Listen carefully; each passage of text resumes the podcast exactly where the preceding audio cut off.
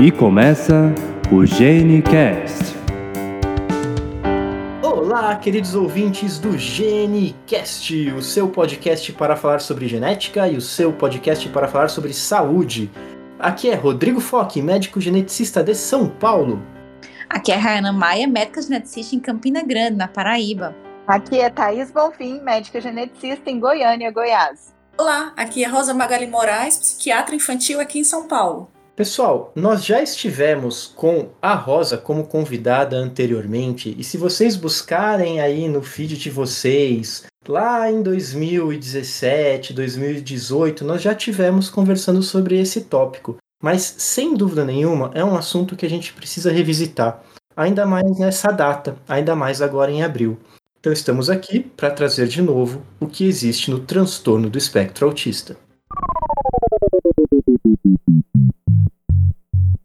A gente já falou, e isso foi lá nos primórdios do Genicast mesmo, né? No episódio 3 a gente falou sobre autismo, depois a gente no episódio 7 falou sobre genética do autismo, depois a gente falou no episódio 13, que foi até um crossover, sobre RPG, o uso do RPG e autismo, com o Túlio, foi um podcast bem interessante.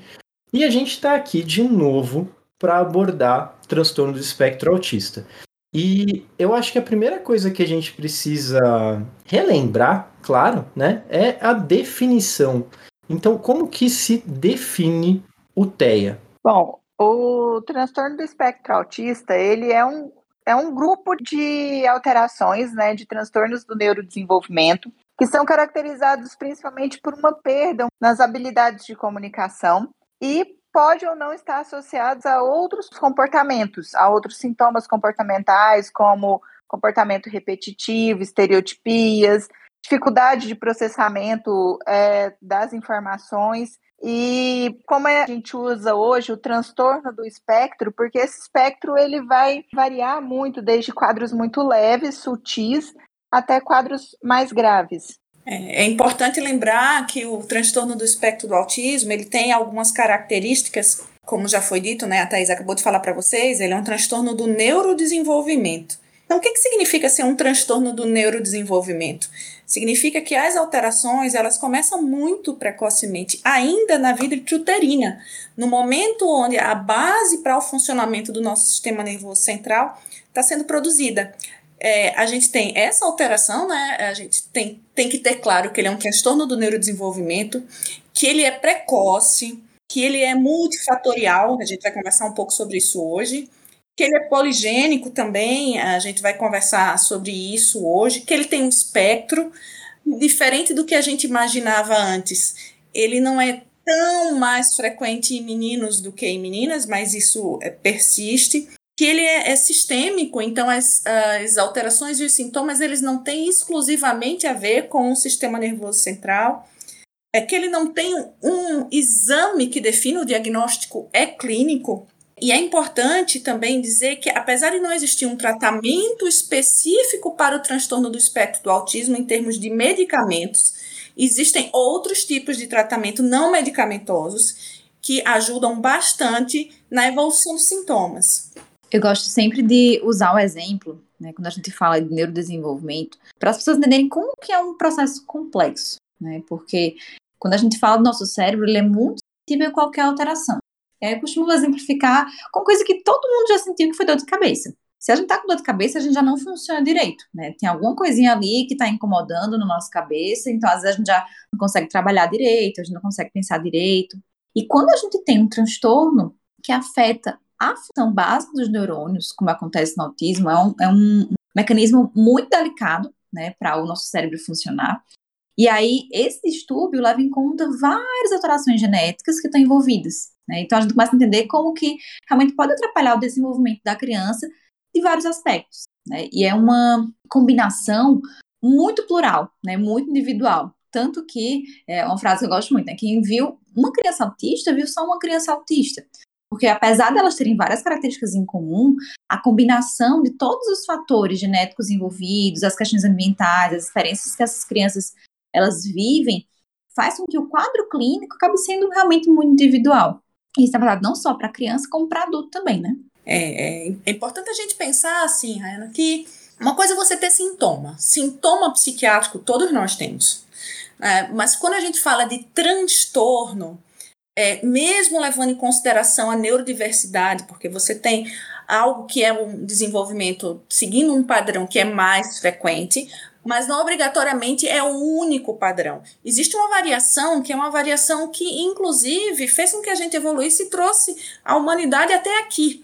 Mas quando a gente tem determinadas características e determinados sintomas que são intensos, que são frequentes e que trazem perdas, aí a gente tem que parar e olhar com calma, porque a partir desse ponto, isso passa a ser visto como um transtorno. No, no transtorno do espectro autista, no TEA, é, essas alterações precoces, elas podem ser no número de neurônios, ela pode ser na organização dos neurônios, ela pode ser na comunicação, nas comunicações locais, nas comunicações que são feitas à distância, enfim, existe aí uma heterogeneidade, né, uma variedade, e como a Rena acabou de falar, quem vê uma pessoa com TEA só vê uma pessoa com TEA. E a grande questão é que, como não existe um padrão é, é muito difícil isso que eu estou falando para vocês. Isso não acontece para todo mundo. Né? É, essas variações elas podem acontecer para alguns e outros não. E o que é mais importante é que a gente não tem ainda hoje é, uma ferramenta que consiga procurar essas alterações do ponto de vista individual, né, que sirva como um marcador para que a partir daí a gente tenha uma facilitação no diagnóstico clínico, porque o diagnóstico clínico é o que a gente vê, é aquilo que o olho alcança, que é o comportamento. Mas para chegar num determinado comportamento, você pode sair de várias origens. Né? É, e dependendo desta origem e do que vai acontecendo ao longo do caminho, se você tem um diagnóstico associado com a tua idade, com o teu gênero, os sintomas finais, eles podem ter características que não são tão marcantes. Eu acho uma coisa bem interessante aqui nessa fala, Rosa, e, e aproveitando né, o que vocês falaram, esse ponto de quando que aquele sintoma ele começa a ser disruptivo uh, e, e, trazer algum prejuízo, né? Quer dizer, se a gente for parar para pensar, uh, a gente tem uma distribuição de normalidade em relação a várias características, né? Por exemplo, quando a gente pensa em estatura, isso fica muito óbvio. Né? A gente tem ali o que é a mediana da população em relação à estatura, e a gente tem aquilo que está acima dessa mediana, abaixo dessa mediana, mas dentro ainda é, do que é o comum. E quando isso se afasta muito dessa mediana, né, a gente coloca geralmente na genética, se afasta uh, menos de, de 3%, 3 a 4% da população, ou seja, está abaixo do percentil 3 ou acima do percentil 97, numa curva né, de, de distribuição, de normalidade, a gente vai considerar, por exemplo, uma baixa estatura ou uma alta estatura. E eu entendo que isso também é real quando a gente fala de comportamento, mas talvez por não ser algo tão fácil de ser mensurável, não, isso fica talvez um pouco mais difícil de ser observável. Mas é a mesma coisa, a gente tem ali os comportamentos que a gente espera da, da, da população, um desvio padrão em relação a esses comportamentos, mas quando ele se, se afasta muito né, dessa mediana, isso se torna disruptivo, isso se torna algo que traz prejuízo é, ou para aquele indivíduo ou para as pessoas ao redor. Né? E aí, quando a gente pensa é, nos transtornos de neurodesenvolvimento como um todo, é, a gente tem um conjunto desses comportamentos que eles vão ser disruptivos juntos. Né? Então, quando a gente fala especificamente do transtorno do espectro autista, eu entendo que a gente tem um conjunto dos transtornos sociais, que vão estar de alguma maneira disruptivos, o, o conjunto de sintomas né, comportamentais, que também vão estar disruptivos, de interesse, que também vão estar disruptivos, e é essa somatória que acaba caracterizando o diagnóstico, certo? Certo. Eu acho que tem uma outra coisa também interessante, Rodrigo, é eu, eu brinco que é a regrinha do i ou do ou. É, então, quando você fala em comorbidade, é autismo e alguma coisa. Então, autismo e TDAH, autismo e é, transtorno de déficit de atenção e hiperatividade, é, um autismo e transtorno de linguagem, autismo e transtorno afetivo bipolar, porque às vezes as pessoas imaginam que porque você tem autismo, você não tem qualquer outro transtorno psiquiátrico. Isso não é verdade. Você pode ter autismo e qualquer outro transtorno psiquiátrico. E a regrinha do OU é o diagnóstico diferencial. A gente tem um grupo grande de transtornos do neurodesenvolvimento, onde o autismo é um dos fatores, mas você tem transtorno de linguagem, transtorno da coordenação, é, os transtornos de aprendizagem, é, existem os tics, então existem outros transtornos que fazem parte do neurodesenvolvimento, que didaticamente a gente separa, é, e a gente sabe que existem áreas que são predominantemente envolvidas na origem de um transtorno ou de outro, mas não existe essa divisão né, no sistema nervoso central do tipo, olha, o autismo fica aqui, o, T, o TDAH fica aqui. Então é muito comum é, esses sintomas se sobreporem. E como são sintomas clínicos baseados nos marcos do desenvolvimento, e como a gente cada vez mais tenta é, selecionar um grupo de risco precocemente para intervir, porque isso faz diferença no, no final, é, muitas vezes essas crianças não chegaram na idade nem de atingir esses marcos para que a gente tenha uma medida para poder é, avaliar o quanto que eles preenchem critérios ou não. Então, a gente sempre tem que estar atento. É o I é a associação de, de transtornos ou é o ou? É um diagnóstico diferencial. Na dúvida, a gente faz a intervenção, porque a gente vai ter ganhos de qualquer forma, e faz o acompanhamento dessa criança. É, isso é que caracteriza é, uma intervenção precoce. E também algumas, em alguns casos, muitas vezes o, a criança, a pessoa com transtorno do espectro autista, ela pode ter uma dificuldade grande em determinadas áreas, mas ser totalmente funcional para outras. Então, o fato do diagnóstico também, de se fechar um diagnóstico, não exclui a possibilidade de que essa pessoa não consiga fazer é, outras atividades. Então, a gente tem que também saber determinar em que área aquele comprometimento é, é maior para poder desenvolver, adequar o tratamento desse paciente. É, uma outra coisa interessante também, pensando aqui no que a Rosa e a Thaís falaram agora, é que esses diagnósticos, eles não são uma coisa definitiva. Então, por exemplo, às vezes a criança ela não tem um transtorno psiquiátrico agora, mas ela pode desenvolver. A gente sabe que tem esse risco aumentado na vida adulta, por exemplo. Então, o acompanhamento é importante até para detectar essas mudanças no padrão e poder intervir de forma mais precoce, mais direcionado para o que pode estar acontecendo, né? É, eu acho que talvez, Rai, o, o ponto aqui é, não é que o diagnóstico ele, é, ele, ele mude, né? Não, não falo, não falo do autismo, eu falo de outras condições psiquiátricas ah, que podem sim. vir como comorbidade. Ah, sim. Eu entendi o que a Rayana quis, dizer, a quis dizer. É em relação principalmente a, aos diagnósticos associados, porque, por exemplo, os transtornos do neurodesenvolvimento, eles acontecem muito precocemente. Então, você vê lá nos 36 primeiros meses de vida, você já vê sintomas. Mas, por outro lado, o exemplo que eu dei de transtorno afetivo bipolar, às vezes ele acontece mais tardiamente. Ele vai acontecer ali no iníciozinho da adolescência. Então, Exato. O, o que que, o que, que a, por que, que a gente tem que acompanhar? Porque às vezes a gente foca no autismo, a gente intervém no autismo e aquela criança, aquela pessoa, enfim, né, adulto, eles não têm a evolução que a gente é, gostaria ou proporcional ao, ao, grau de intervenção que é feito, é, e a gente fica se perguntando, bom, o que, que aconteceu? Nesse momento, a gente precisa ter é, é essa luz, né? Precisa ficar atento do tipo, olha, o transtorno do espectro do autismo é o que eu estou vendo, né? Porque é, é, o foco, é o que trouxe esse indivíduo aqui. Mas o que, que tem ao lado disso, né? É o I, né? É, que eu não estou conseguindo enxergar. É, é interessante pensar que, independente de onde você esteja no espectro, o ponto principal é o impacto na comunicação social nas trocas sociais recíprocas com os pares, né, com as pessoas da idade da gente.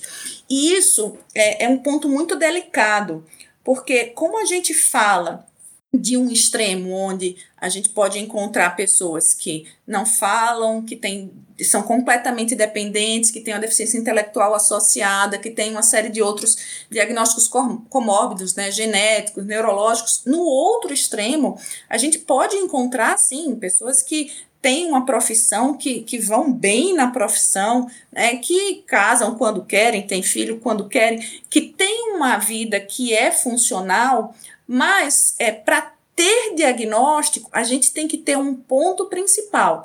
Então, é esse sintoma central do TEA, que tem a ver com as habilidades sociais, com a cognição social, né, a comunicação social. isso tem que trazer perdas. Então, o, o cuidado é se, por um lado, a gente não pode ser capacitista a ponto de entender as pessoas que têm um melhor funcionamento né, como pessoas que não são capazes, ou entender que às vezes variação da, daquilo que é esperado, né, é, não necessariamente tem um valor negativo, tem um viés negativo, que a neurodiversidade existe e a gente tem que respeitar. Por outro lado, se a gente não é, enfrenta o transtorno do espectro autista como um transtorno, a gente corre o risco de desrespeitar a outra ponta. Né? Aqueles pacientes que são muito mais graves, que a família tem um impacto enorme na qualidade de vida e que realmente precisam de tratamento. Perfeito. Rosa, aproveitando esses pontos, porque eu acho que aqui me chama atenção algumas coisas, né? Você até falou é, e, e, eu acho que eu vou pular um pouquinho, a gente fez a pautinha, mas eu vou acabar pulando um pouco a pauta para a gente aproveitar esse gancho, que assim, você pontuou, né? Uh, às vezes pessoas que estão no mercado de trabalho, que se capacitaram, que têm ali algum déficit, mas que aprendem, né, ao longo da vida mesmo, a utilizar suas ferramentas para conseguir lidar com as suas dificuldades, né? E isso permite com que eles alcancem a, a, independência, principalmente se comparado àqueles quadros mais clássicos, né, como, como Kander descreveu lá atrás, mas isso faz com que a gente comece a ver cada vez mais indivíduos recebendo diagnóstico na vida adulta, né? E isso eu não sei se faz sentido isso que eu vou falar, até você me corrige se eu estiver errado, mas antigamente a gente não tinha diagnóstico na vida adulta como a gente tem hoje em dia. E eu entendo que isso é, tem associação por conta da mudança dos paradigmas dos critérios diagnósticos, né? Com o DSM-5, quando a gente fala de espectro e tudo mais, e a gente entender melhor os diagnósticos e muitas vezes os diagnósticos sendo feitos de forma retrospectiva, porque se faz o diagnóstico no filho e aí se observa e ou o pai ou a mãe tem ali características que a gente também pode considerar que, que eles estejam dentro do espectro. Isso faz sentido para você, essa, essa questão da, dos diagnósticos na vida adulta, eles estarem não aumentando, mas isso está tá acontecendo com mais frequência por conta dos critérios? O que, que você acha que tem de relação sobre, a, sobre TEA na vida adulta? Então, Rodrigo, é, é interessante porque se a gente, nos últimos 10 anos, né, se a gente for acompanhar a prevalência, o número de casos de TEA, a gente vê nitidamente um aumento. Existe toda uma discussão em cima disso. Né? Tem uma, uma epidemia de TEA não, a princípio não tem uma epidemia de TEA. A gente tem outras maneiras de, de explicar o, o aumento de casos, né, ou pelo menos da percepção desses casos. É interessante a gente é, perceber o seguinte: aqueles casos de pacientes típicos, de pacientes típicos no sentido de sintomas de TEA, né, aqueles pacientes clássicos, melhor dizendo, é interessante a gente perceber que esse número, aparentemente, ele se mantém. Mas quando a gente vai ver os diagnósticos ligados a adolescentes e adultos e as mulheres, esses cresceram muito.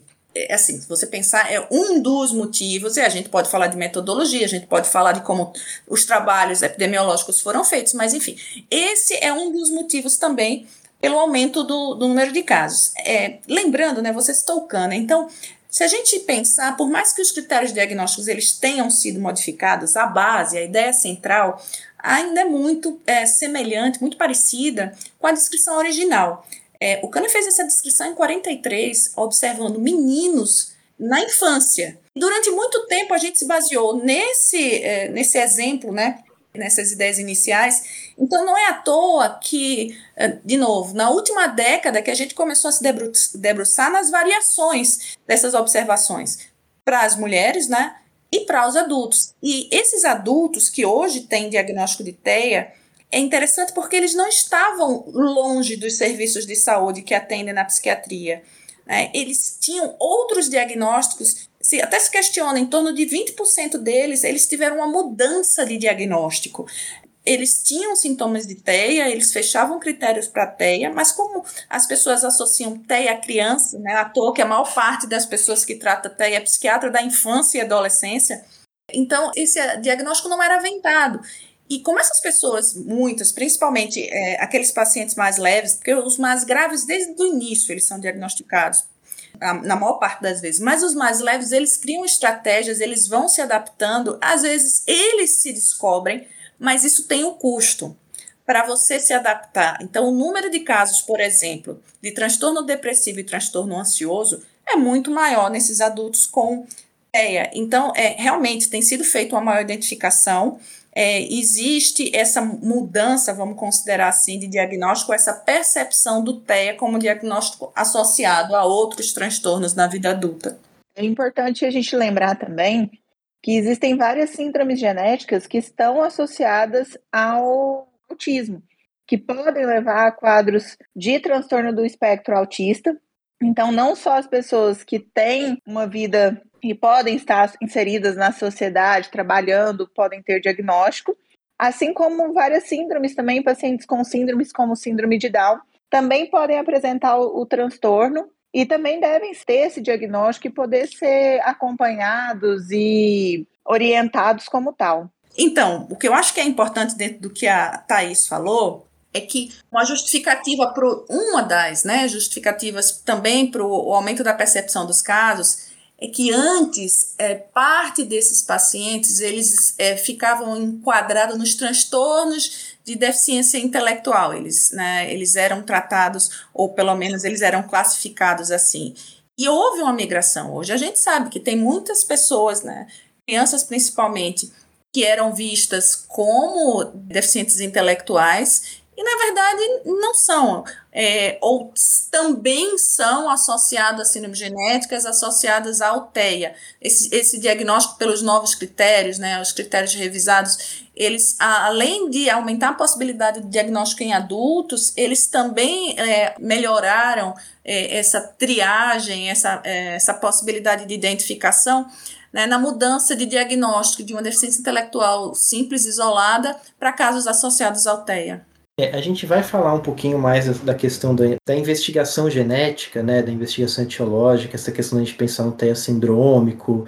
Né, a gente vai voltar nesse, nesse tópico que eu acho que é bacana, mas eu queria aproveitar, Rosa, é, você falou do. A gente falou um pouquinho né, do, do, do TEA na vida adulta, mas também tem um, um outro grupo que eu acho que é bacana a gente citar, que é TEA em meninas no qual a gente também tem essa questão dessa percepção, do, do mesma forma que você falou, né? Quer dizer, ele foi descrito ali em meninos, mas as meninas elas parecem que né, existe uma gama de sinais e sintomas que podem ser um pouco distintos em relação ao sexo, certo? Certo. Na verdade, o que, que acontece?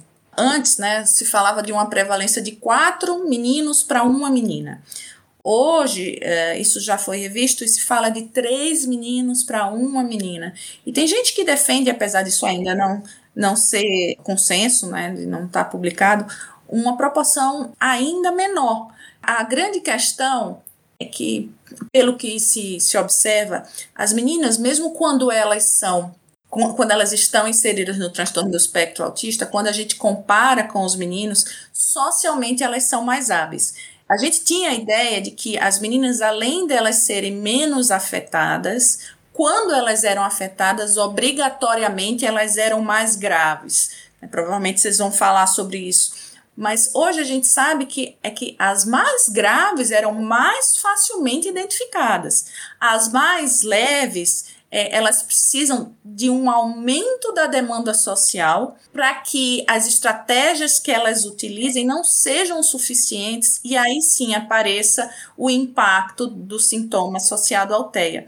Existe um mecanismo que é estudado em meninas que chama camuflagem, que mostra como as meninas, é, quando elas têm um modelo, elas conseguem aprender com esse modelo social mimetizar esse modelo social e muitas vezes como no afã de ser incluída, né, a, a menina ela termina pedindo muito mais do que ela conseguiria dar. Então o esforço é enorme, mas ela mimetiza o comportamento. E, e, isso, novamente, né, como eu falei antes, isso traz consequências. Isso traz uma sensação de exaustão, uma sensação de cansaço constante, associado a sintomas de tristeza por não se sentirem incluídas, né, muitas vezes pelo bullying que essas meninas sofrem. É, e a gente tem um transtorno depressivo associado. Então, uh, o diagnóstico das meninas mais leves Esse diagnóstico ele costuma vir mais tardiamente. Muitas vezes ele traz dúvida, né? Porque tem essa questão da forma de camuflar o comportamento e tem algumas características, por exemplo, né? então os meninos eles têm interesses específicos. Esses interesses específicos muitas vezes chamam a atenção porque so, são sobre temas pouco usuais. No caso das meninas é interessante porque elas têm interesses específicos. Às vezes muito importantes esses interesses, mas são sobre temas que teoricamente são considerados aceitáveis para aquele contexto ou para aquela idade.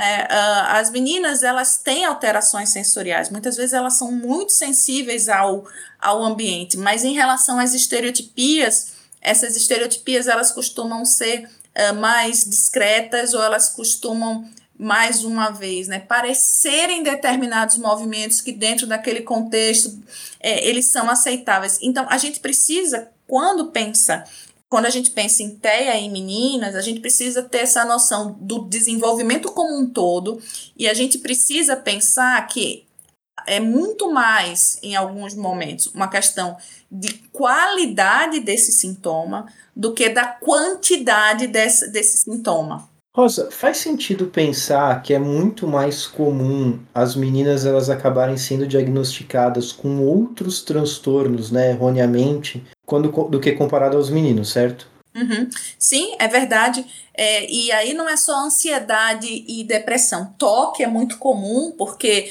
com essa, esse afã né, de se adaptar, de tentar acertar, de dar previsibilidade para situações para que elas se sintam mais confortáveis. Você vê muito sintoma de transtorno obsessivo compulsivo associado. E lembrando que quando você tem um transtorno psiquiátrico, você aumenta o risco para um segundo transtorno psiquiátrico. Então você vai ter questões genéticas né, que te predispõem a um segundo diagnóstico, você vai ter questões ambientais ali, modelando o teu comportamento e trazendo. É, esse perfil de funcionamento obsessivo. Transtorno alimentar também é um fator de confusão. Acabei de falar para vocês que tem uma questão sensorial importante.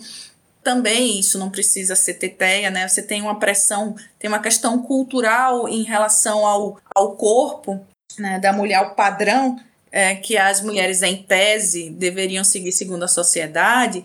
E com isso elas também tentam se encaixar e encontram uma boa justificativa para alteração sensorial. Então, tem outros diagnósticos que são associados, por exemplo, tentativa de suicídio é mais frequente na população com TEA, é mais frequente em meninas que têm TEA, né, quando a gente compara com a população em geral. Isso muitas vezes é uma resposta ao bullying. Né? o assédio moral é uma questão crucial como um gatilho para o desenvolvimento de sintomas psiquiátricos, de transtornos mentais. A gente, infelizmente, a gente, quando eu falo, é a gente, né, nós, nós como um todo, a gente tem muita dificuldade de lidar com o que é diferente. Às vezes por um erro de leitura, aquilo que você não consegue entender, você parte do pressuposto que é ameaçador. E nada justifica isso, né? Nada justifica esse assédio as meninas, por exemplo, com TEA, elas estão mais susceptíveis ao assédio sexual, elas estão mais susceptíveis às relações tóxicas, é, elas são realmente um grupo mais vulnerável. Uma coisa que estava falando, estava pensando aqui, né, até uh, em relação a, a, diagnóstico, né, bom, a gente já sabe que diagnóstico é clínico comportamental, e, e, a gente tem algumas escalas e algumas metodologias que auxiliam, né, algumas ferramentas que auxiliam em relação a esse diagnóstico.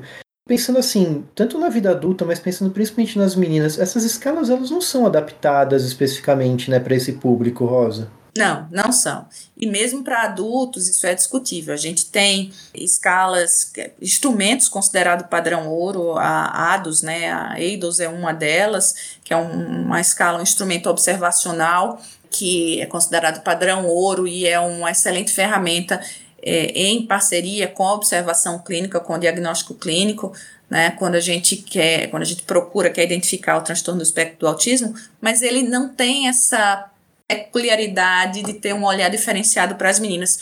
Para as idades, sim, mas para as meninas, não.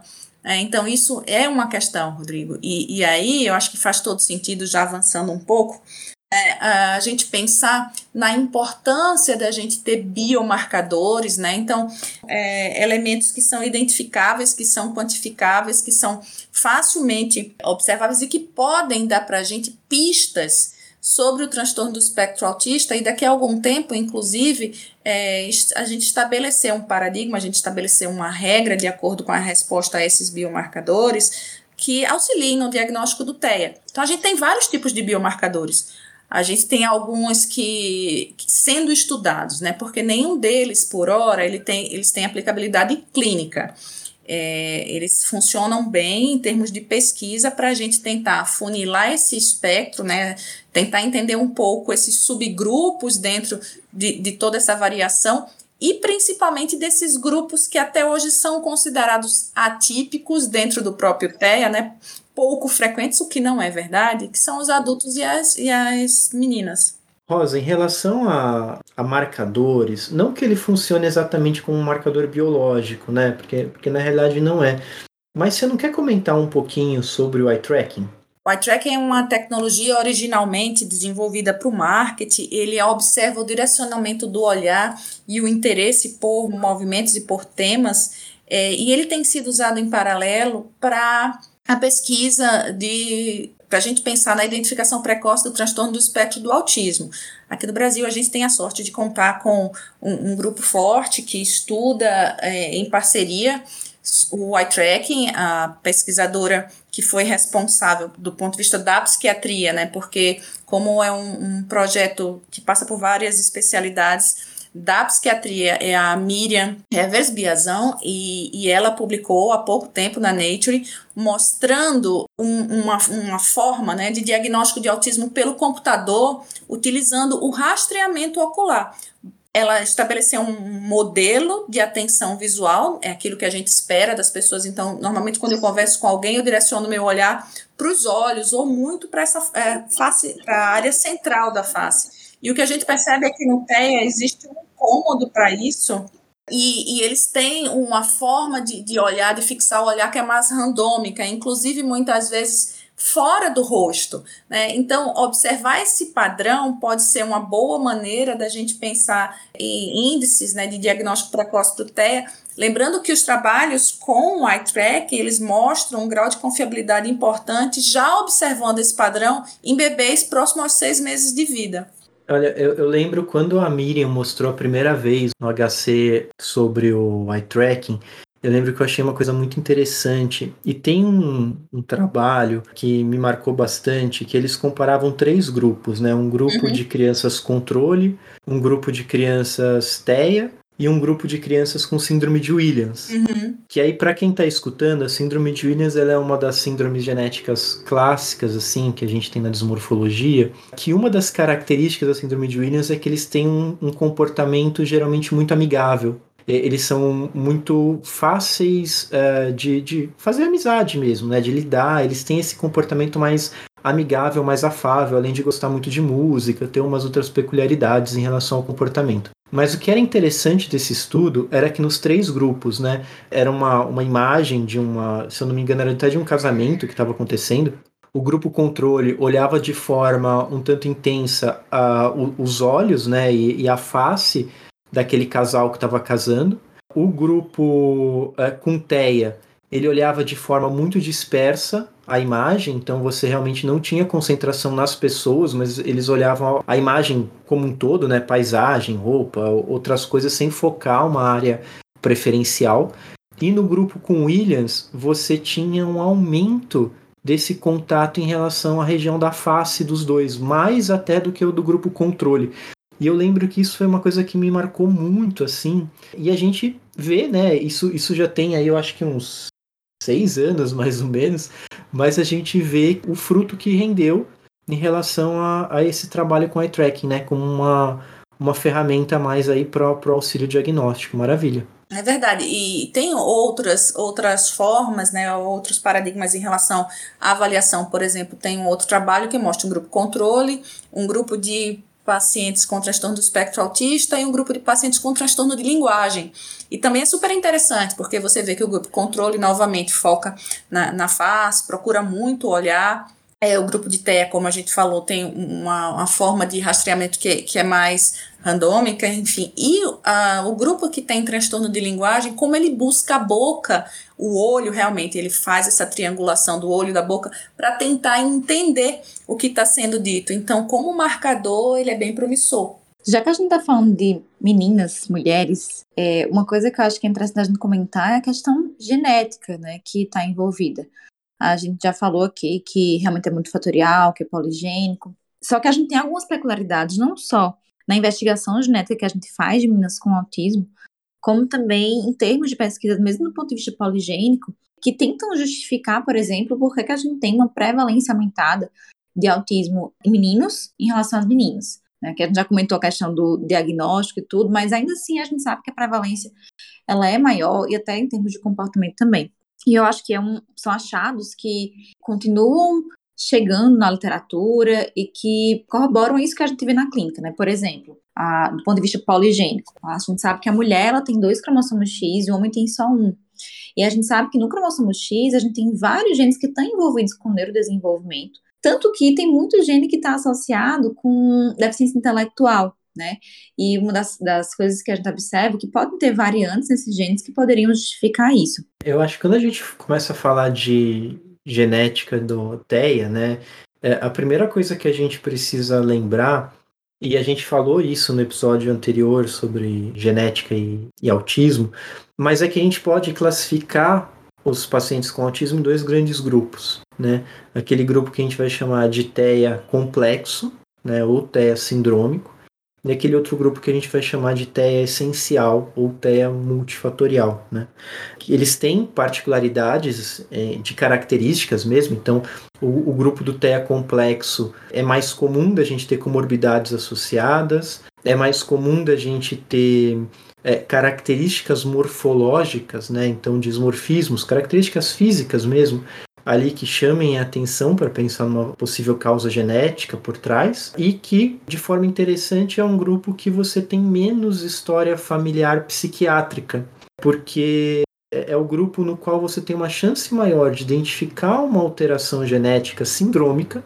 Então aqui sim a gente está falando de uma síndrome genética no qual o autismo ele é um sintoma a mais dessa síndrome, se a gente pode pensar dessa forma, né? É, só que esse indivíduo seria mais chance dele ser o primeiro indivíduo da família a ter aquela síndrome, né? Que aquela síndrome aconteceu por uma alteração de novo, uma alteração nova naquele indivíduo. Então você tem menos história familiar. Diferente do grupo essencial, no qual a gente tem uma história familiar de transtornos psiquiátricos como um todo, incluindo transtornos do neurodesenvolvimento, né, com uma frequência maior. Às vezes a gente vê um, tem uma história de uma tia com depressão, um tio com esquizofrenia, uma avó que também tem um quadro depressivo. É, é mais comum a gente escutar uh, um primo com TDAH. Enfim, é, é mais comum a gente escutar sobre história psiquiátrica nesses indivíduos e são uh, indivíduos que têm menos características morfológicas, né, ou seja, têm menos dismorfismos e têm menos chance de comorbidades também. Então eles vão ter menos malformações congênitas, vão ter menos deficiência intelectual ou outras comorbidades. Só um, um parênteses aqui. É, quando a gente fala menos comorbidades, é no sentido das malformações, no sentido da deficiência intelectual, da, das dismorfias, mas não quer dizer que quem tem TE essencial não vai ter comorbidades psiquiátricas, que a gente já comentou, mesmo deficiência intelectual, quadros de hipotonia, que a gente observa também. Então, assim, são aquelas mais grosseiras, digamos assim, né, que a gente já viu ao nascimento, ou até mesmo, por exemplo, a epilepsia. Mas ainda assim, tem algumas coisas que se sobrepõem, né? É, é bom lembrar, quando a gente pensa no TEA, né, de cada 10 pacientes, 7 tem pelo menos um diagnóstico associado. Uh, fora uh, os outros grupos que chegam até dois, três diagnósticos associados e podem ser diagnósticos de áreas diferentes, diagnósticos neurológicos, psiquiátricos, genéticos, gástricos. Então, uh, são diagnósticos diferentes, mas a comorbidade, o diagnóstico associado é a regra no TEA. Pois é, a gente vê pacientes que têm queixas gástricas, como você comentou, é, a gente vê pacientes que têm queixas sensoriais, enfim, que afetam várias áreas e que mesmo assim são TEA essencial, né? A questão do espectro autista não é só uma faixa muito ampla de sintomas, como também muito ampla, ampla de sistemas que podem ser afetados. A gente pensa só no, na questão neurológica, psiquiátrica, comportamental, mas tem muitas coisas que podem estar envolvidas mesmo nesse que é essencial. A diferença, como o Rodrigo comentou, é que no TEA sindrômico eu vou encontrar coisas mais complexas nesses outros sistemas. Então, eu encontro mais cardiopatia, as malformações, até mesmo de nervoso central. Eu encontro mais epilepsia, mais deficiência intelectual, numa frequência maior. Então, puxando um pouquinho o que a Rayana falou, a gente tem que lembrar que muitas vezes o diagnóstico, né, quando a gente começa a fazer uma investigação de TEA da parte genética, uma das síndromes que a gente avalia é a síndrome do X frágil, que é uma síndrome que cursa com um quadro que pode levar a transtorno do espectro autista em meninos, e por ser uma síndrome que ela é um pouco mais frequente que as demais, ela deve também ser investigada quando a gente está falando. Então, acho que isso também puxa um pouquinho essa chance maior de a gente acabar encontrando mais homens com o diagnóstico de TEA. Existe um, um ponto interessante aqui, Thaís, que assim, quando a gente pensa na, no quadro sindrômico, a proporcionalidade de meninos para meninas ele acaba se tornando mais próximo de um, porque a gente pensa que você tem uma, uma chance muito semelhante tanto de ter homens quanto mulheres afetadas pela maioria das síndromes genéticas, né? Quer dizer, a gente sabe que tem as síndromes ligadas ao, ao sexo, enfim, mas assim, pensando numa maneira geral, você tem um, um risco parecido. Então você acaba tendo uma incidência mais próximo de um para um no grupo sindrômico. Enquanto no grupo essencial, é, é, você tem uma, uma, incidência maior em meninos do que em meninas, né? Que nem a Rosa já, já comentou também. Uh, uma coisa importante aqui da gente citar, e a gente já indo para a reta final da nossa conversa também, né? Eu acho que dois pontos importantes aqui quando a gente fala de genética do autismo. Primeiro é que uh, quando a gente pensa no papel do médico geneticista nesse contexto, ele está muito vinculado a investigação etiológica, né? Então, lembrando que não existe um exame que dê o diagnóstico de autismo, né, que dê o diagnóstico de TEA, não existe um marcador biológico, não existe um exame que faz isso, mas a partir do momento que se tem um diagnóstico de TEA, a gente sabe que existem algumas pessoas que podem ter uma, uma questão genética associada e a investigação dessa questão genética é importante. Como vocês já sabem, porque afinal a gente fala disso em praticamente todo o episódio, ter o diagnóstico de uma condição genética é importante para a gente poder estabelecer o acompanhamento clínico adequado para esse indivíduo, a gente poder falar sobre o aconselhamento genético, né, sobre medidas terapêuticas, às vezes específicas para aquela condição genética. Então, uh, isso é verdade também quando a gente pensa no TEA sindrômico, no TEA complexo. Eu, a gente ter o diagnóstico e poder fazer essa, essa investigação, né, ela é importante por conta disso. E aí existem diversos exames que vão ajudar a gente aqui na investigação.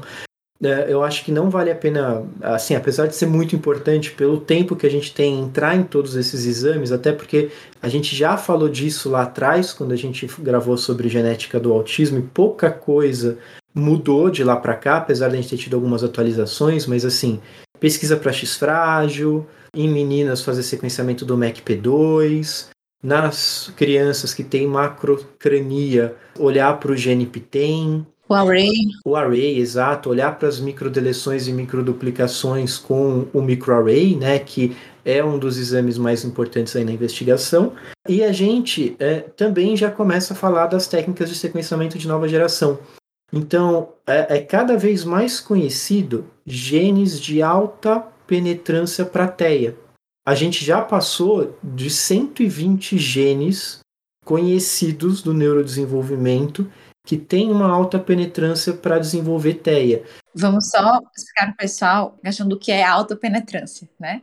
São aqueles genes em que a gente, quando a gente tem uma alteração, quando a gente tem uma mutação, aquela pessoa que herda, né, ou que apresenta essa, essa mutação, vai ter uma alta chance de ter os sintomas, ou seja, aquela mutação ela vai penetrar, né? ela vai se expressar naqueles pacientes. É importante é, entender isso porque a gente tem genes que cursam com autismo, mas não necessariamente vão apresentar esse sintoma, ou seja, vai, vão ter uma penetrância menor. E aí a importância do, que você está falando é porque são genes que são realmente relevantes no contexto do autismo. Né, em que a gente vai direcionar o nosso olhar para eles, que a gente está investigando essa causa de forma específica, principalmente naqueles autismos que não são tão sindrômicos, ou seja, que é um autismo mais puro, né? A gente já tem mais de 120 genes associados a, a, essa alta penetrância em relação à TEA, né?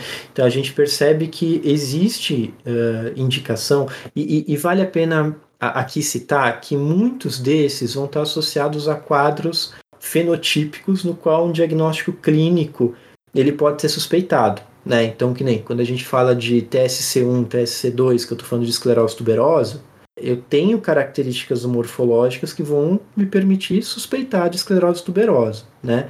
Por que, que eu estou falando isso? Porque a gente precisa lembrar que toda essa investigação etiológica ela começa com uma avaliação clínica, né? Com uma anamnese, tirar história pessoal, história familiar, fazer um bom exame físico e muitas vezes nesse ponto já é possível se fazer a suspeita de, uma, de um diagnóstico e partir por aquele exame específico para aquele diagnóstico. É, é, muito comum, e a gente trabalha bastante com investigação genética de, de autismo, né? É muito comum, às vezes, a gente receber pacientes que já fizeram vários exames genéticos, mas que não passaram por uma avaliação clínica ainda. Né? E às vezes na avaliação clínica ali se observa alguma coisa que já chama atenção para pensar num, num diagnóstico específico. Só complementando, uma coisa que é muito importante a gente deixar bem claro, a gente já falou isso em outros episódios, é que o diagnóstico é clínico. O diagnóstico do autismo é clínico e o que a gente faz na investigação genética é tentar detectar alguma alteração que pode ter levado àquela, àquele quadro clínico. Então, eu tenho, vejo isso muito, essa confusão muito no consultório, que às vezes o paciente vem porque ele quer fechar um diagnóstico é, de autismo, porque ele não tem o diagnóstico, ele veio para fechar. E na verdade o diagnóstico genético ele pode dizer, olha, você tem uma alteração que pode levar a um quadro de transtorno do espectro autista, mas o diagnóstico do autismo mesmo ele é um diagnóstico clínico, é pelo comportamento do paciente. Perfeito, Thais, é isso mesmo.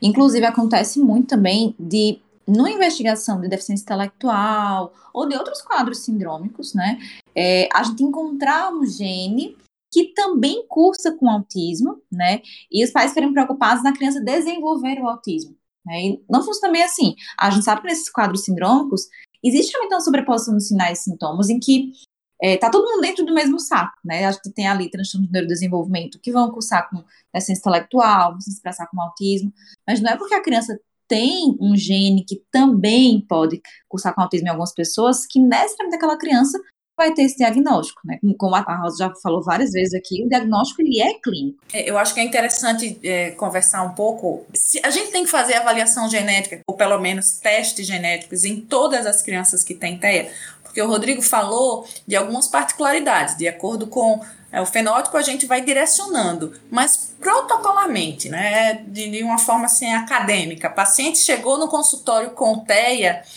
é, eu faço algum tipo de avaliação genética, eu tenho que fazer cariótipo para todo mundo, eu acho importante falar isso e não esquecer de falar da questão da herdabilidade, né, dos pais. Então, Rosa, essa é uma pergunta muito boa e é muito frequente nas famílias que têm criança com autismo. Eu acho que antes de falar em exame genético, é interessante a gente fazer a avaliação do paciente. Uma coisa que o Rodrigo já comentou é a gente saber diferenciar em que grupo que aquela criança, aquela pessoa se encaixa? É no autismo sindrômico ou não sindrômico? Porque isso aí já é um divisor de águas, né? Já norteia é, a nossa investigação, já direciona. A gente tem aqueles pacientes que têm algumas características que vão indicar exames mais específicos, né? A questão da macrocefalia, que o Rodrigo já falou, mas alguns exames não são obrigados para a gente fazer em todo mundo. Então, por exemplo, eu não vou fazer MACP2 para todas as meninas. Se eu tenho, por exemplo, uma microdeleção que justifica aquele quadro, eu não preciso fazer o MACP2. Porque, assim, hoje em dia, por exemplo, o cariótipo acaba sendo um exame que a gente faz como um pré-requisito dos convênios, por exemplo, para a gente fazer o array. Uhum. Mas o array é um exame que tem muito mais chance de encontrar alteração do que o cariota, uhum. de forma geral, né? Se a gente pudesse escolher. Se a gente for olhar para os protocolos de investigação etiológica e assim, Colégio Americano de Genética Médica, tem vários protocolos, né? Eles têm alguns denominadores comuns desses protocolos. Entre eles, a gente tem a indicação de fazer investigação de microdeleção e microduplicação, né? De, de, de CNVs, dessas variantes número de cópias, pela técnica de array. Né? Então, a princípio, toda criança com TEA precisaria fazer um microarray. E X frágil para meninos e MEC-P2 para meninas. Esses são os três exames assim que, digamos, é, a, criança tem o diagnóstico de TEA e ele teria indicação de, de fazer. Né?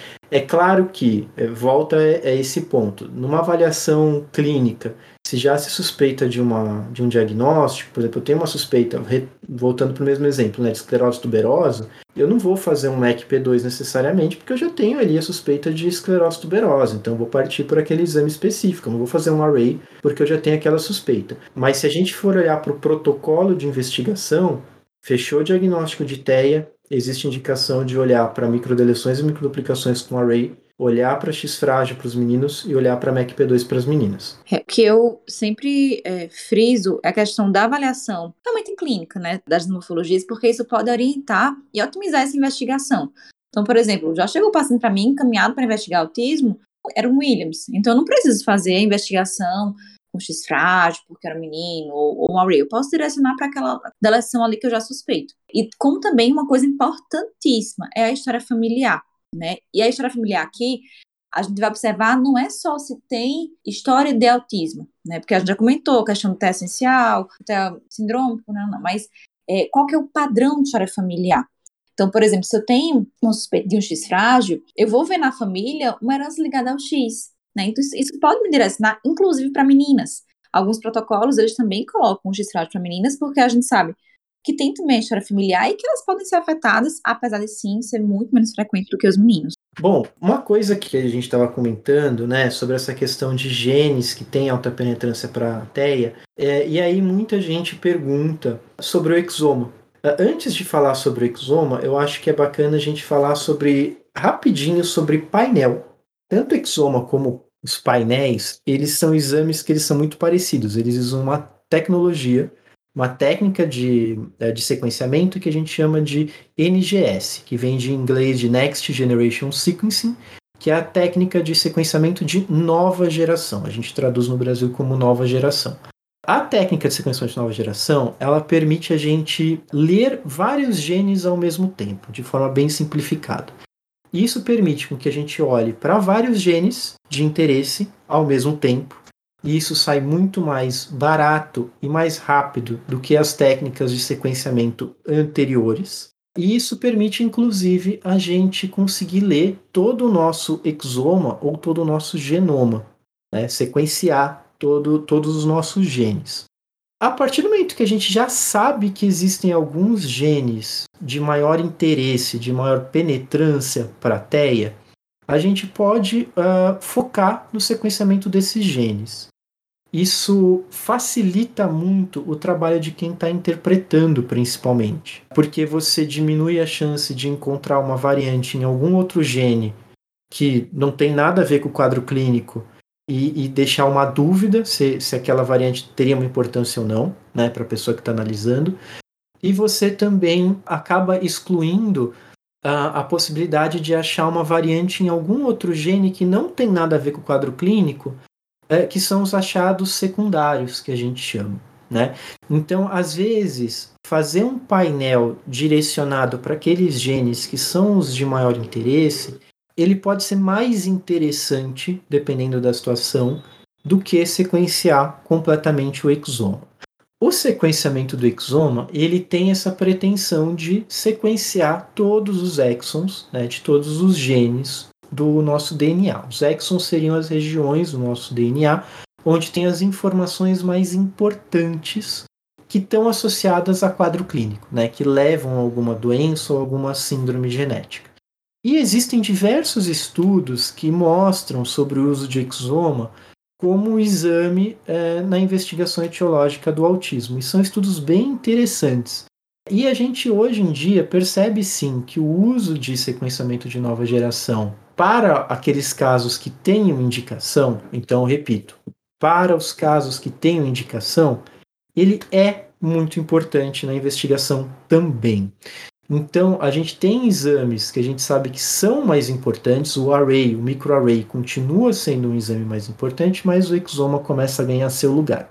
Existe um estudo há um tempinho atrás, uh, e aí depois eu posso até deixar a referência desse estudo aqui no corpo do podcast, que eles colocam o uso de exoma como exame de primeira escolha para transtornos de neurodesenvolvimento de forma geral. Mas quando a gente olha a metodologia do estudo, é, existe uma peculiaridade que aí a Rosa está aqui, talvez ela possa comentar um, um pouquinho sobre isso, que é assim, é a diferença entre a gente falar de transtorno do espectro autista e a gente falar de características autísticas. Ou a gente falar de TEA-like, né? A gente não falar de TEA, mas a gente falar de TEA-like, parecido com TEA. Pode parecer que é uma coisa muito sutil, mas não é. E quando a gente pega o grupo de pacientes que tem diagnóstico de TEA fechado pelos critérios diagnósticos com aplicação de EIDOS, a gente vê que o exoma ele tem uma resolutividade ainda baixa quando comparado a outras técnicas que às vezes a gente precisa fazer antes mesmo, né? Agora, quando a gente pega transtorno do neurodesenvolvimento, coloca tudo no mesmo balaio de gato, e a gente vai estar tá falando de TEA-like, né, de características autísticas, a gente vai estar tá falando de deficiência intelectual, que às vezes confunde com TEA, aí o exoma ele começa a, a ter um pouco, um tanto mais de validade. É, é uma diferença sutil, mas é uma diferença importante para a gente é, compreender a real necessidade de cada exame. E antes que a Rosa possa falar isso, a gente também tem que lembrar que esses exames precisam passar, é, tem que ver a real indicação porque muitas vezes o exoma, ele não vai olhar só para o quadro de TEA. Muitas vezes a gente pode receber resultados que vêm as variantes de significado indeterminado, e essas variantes podem indicar outras questões, e a gente acabar tendo que ficar, entre aspas, de olho em outras questões, como às vezes eu encontro uma variante de significado clínico indeterminado em um paciente em uma, um gene que pode levar a uma deficiência intelectual.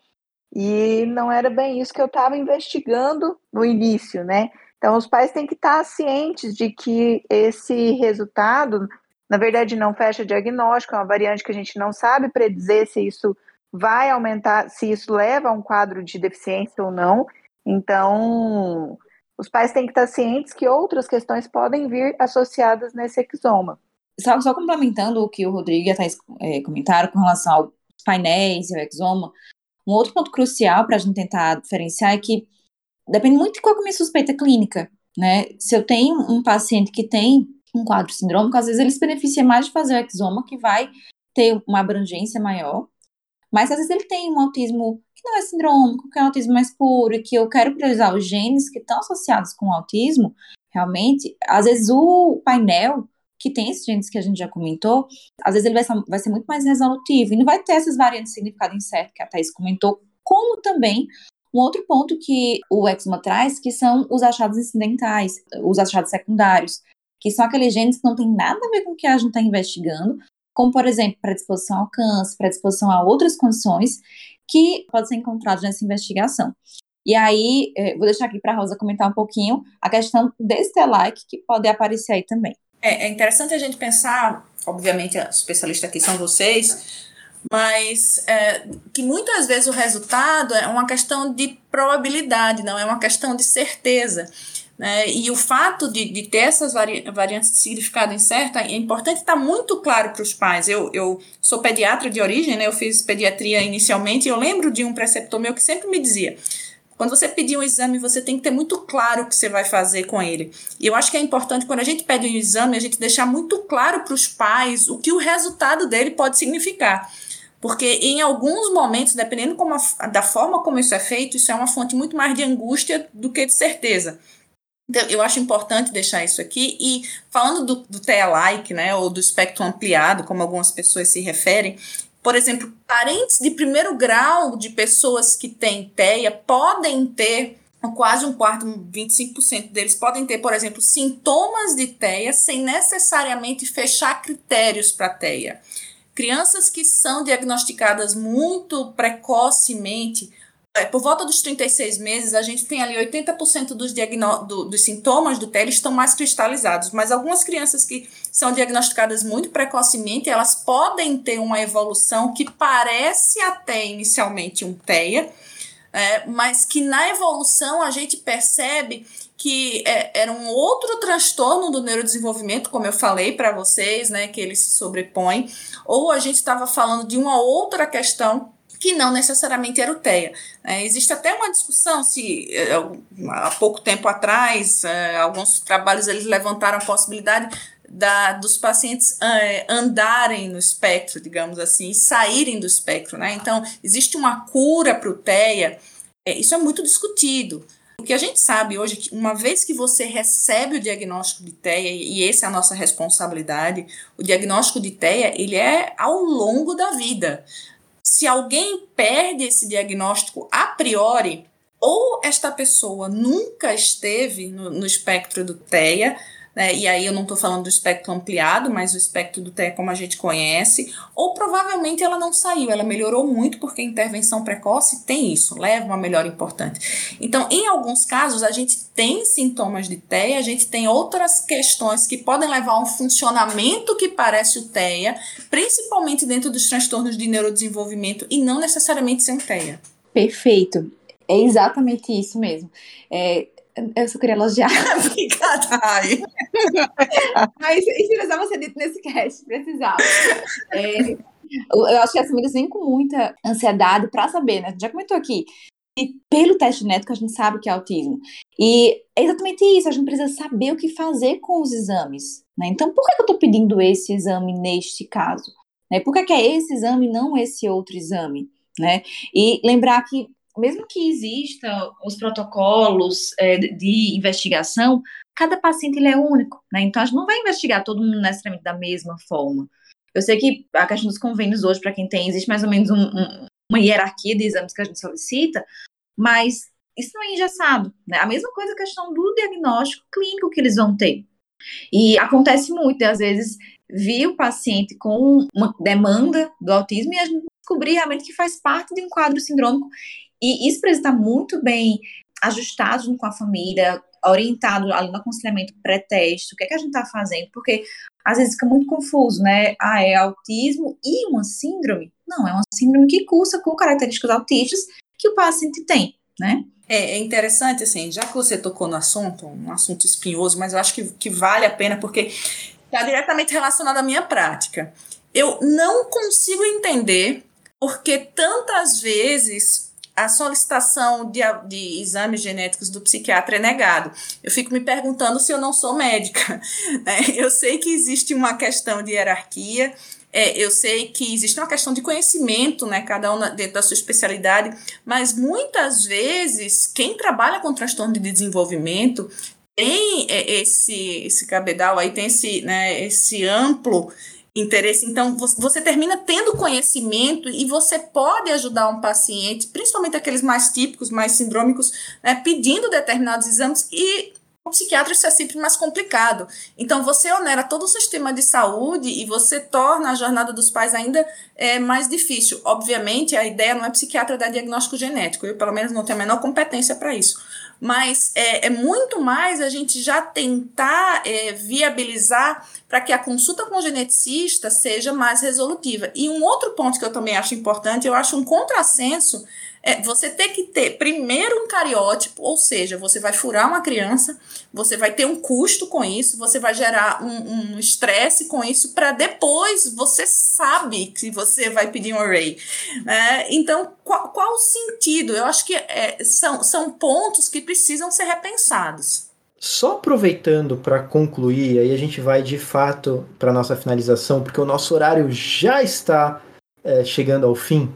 A gente falou do TEA, tudo, a gente está falando bastante do TEA sindrômico, né, da questão dos exames genéticos para auxiliar na investigação etiológica, nessa busca por um, por um diagnóstico de uma síndrome associada, enfim.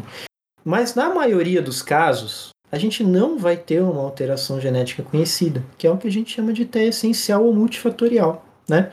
No qual a gente é, vai ter sim influência de fatores genéticos, mas não como fatores monogênicos causais. Ou seja, eu não vou ter uma alteração em um único gene e aquela alteração naquele único gene está levando à alteia, é, como é no, no grupo sindrômico complexo. No grupo essencial ou multifatorial, como a própria palavra fala, multifatorial, a gente vai ter um complexo de fatores no quais muito peso se dá aos fatores genéticos, isso a gente já sabe, é, mas que vão ser diversos fatores. Então a gente vai ter alterações mais raras em alguns genes, que também são genes do, do neurodesenvolvimento, mas essas alterações elas podem ser diversas.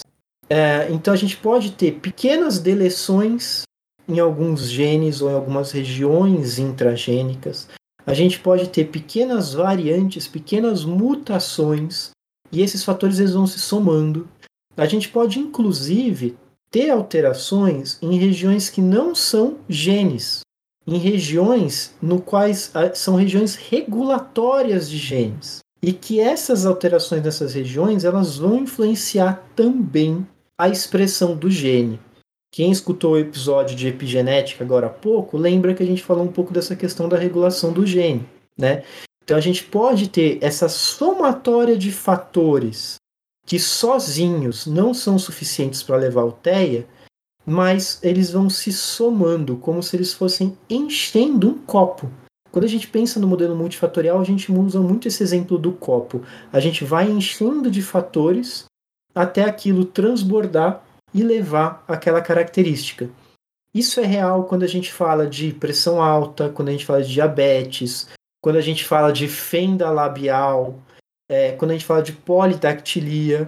E quando a gente fala de transtornos no neurodesenvolvimento, esse grupo multifatorial, isso também acontece.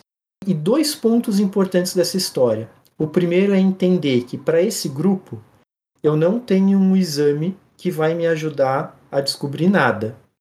Tudo que é feito em relação ao exame genético para esse grupo é pesquisa, não tem finalidade clínica. E mais o segundo ponto importante aqui é quando a gente fala sobre risco de recorrência. Porque lá no grupo sindrômico essencial, a gente está falando daquelas recorrências clássicas dentro da genética, 25%, 50%, risco dominante, risco recessivo, azão azinho. Quando a gente fala de multifatorial, esses riscos, eles têm algumas peculiaridades, eles são riscos calculados, eles são riscos calculados de forma empírica, né?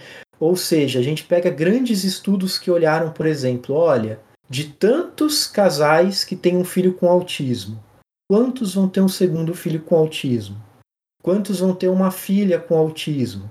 De tantos casais que têm uma filha com autismo, quantos vão ter um filho menino com autismo?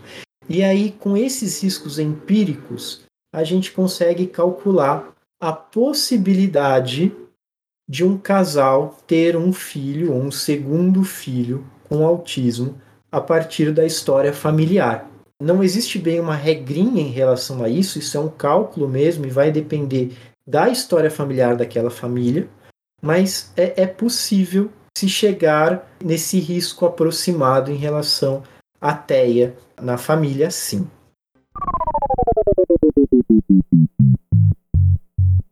Pessoal, essa conversa rendeu muito, ela foi muito boa, eu gostei bastante de estar aqui conversando com vocês. Foi bom para rever alguns conceitos, para a gente se aprofundar em relação a algumas coisas. Foi um complemento daquelas conversas que a gente teve nos primeiros episódios do Genicast. Quem não escutou os primeiros episódios, volta lá, escuta e depois escuta esse episódio de novo, que aí vai conseguir ter uma, uma visão geral de tudo que a gente está falando. Quero agradecer muito a todos os ouvintes que estão nos acompanhando nessa nova temporada. Compartilhem o Genicast para seus amigos, seus colegas, seus familiares, para que eles possam também conhecer mais esse nosso projeto, que a gente tem muito carinho por ele. Quero agradecer a todos que estão aqui também presentes gravando. Lembrando que quem quiser pode escutar uh, o Genicast no seu agregador de podcasts favorito, no Spotify, iTunes ou qualquer outro agregador. é, vocês podem nos seguir nas redes sociais, procurando por arroba Genicast Podcast em qualquer rede social, né? Mas basicamente a gente só usa o Instagram para postar alguma novidade. E eu quero agradecer a todos que estiveram aqui gravando esse episódio comigo. E hoje estivemos com Rayana Maia. Pessoal, foi um prazer estar aqui com vocês hoje. Espero que tenham gostado desse episódio tanto quanto eu. E a gente se vê no próximo episódio ou lá no Genetingram. Um beijo. Tivemos com Thaís Bonfim. Sempre um prazer muito grande poder participar desse projeto do GeneCast. Muito obrigada novamente por estarem nos ouvindo. Obrigada pelo convite de estar aqui. E precisar qualquer coisa, me segue lá no Instagram, Thaís com TH, B de Teixeira. E com a nossa convidada, a Rosa Magali Moraes. É sempre um prazer estar aqui no GeneCast. Eu adoro aprender com este grupo. Eu queria mais uma vez agradecer e dizer para vocês, se vocês quiserem ter mais informações sobre psiquiatria infantil, segue o arroba sempre underline psiquiatria lá no Insta, que sempre, sempre a gente tem um recadinho legal que é Rodrigo Foque. Vocês podem me encontrar no arroba dr.rodrigofoque e até o próximo GeneCast. Até mais!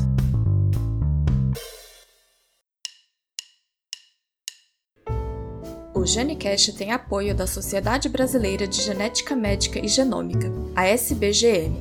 Conheça mais no site www.sbgm.org.br. Participaram desse episódio Rodrigo Fock, médico geneticista de São Paulo, Rayana Maia, médica geneticista de Campina Grande, Paraíba, Thaís Bonfim, médica geneticista de Goiânia, Goiás, e Rosa Magali Moraes, psiquiatra infantil de São Paulo.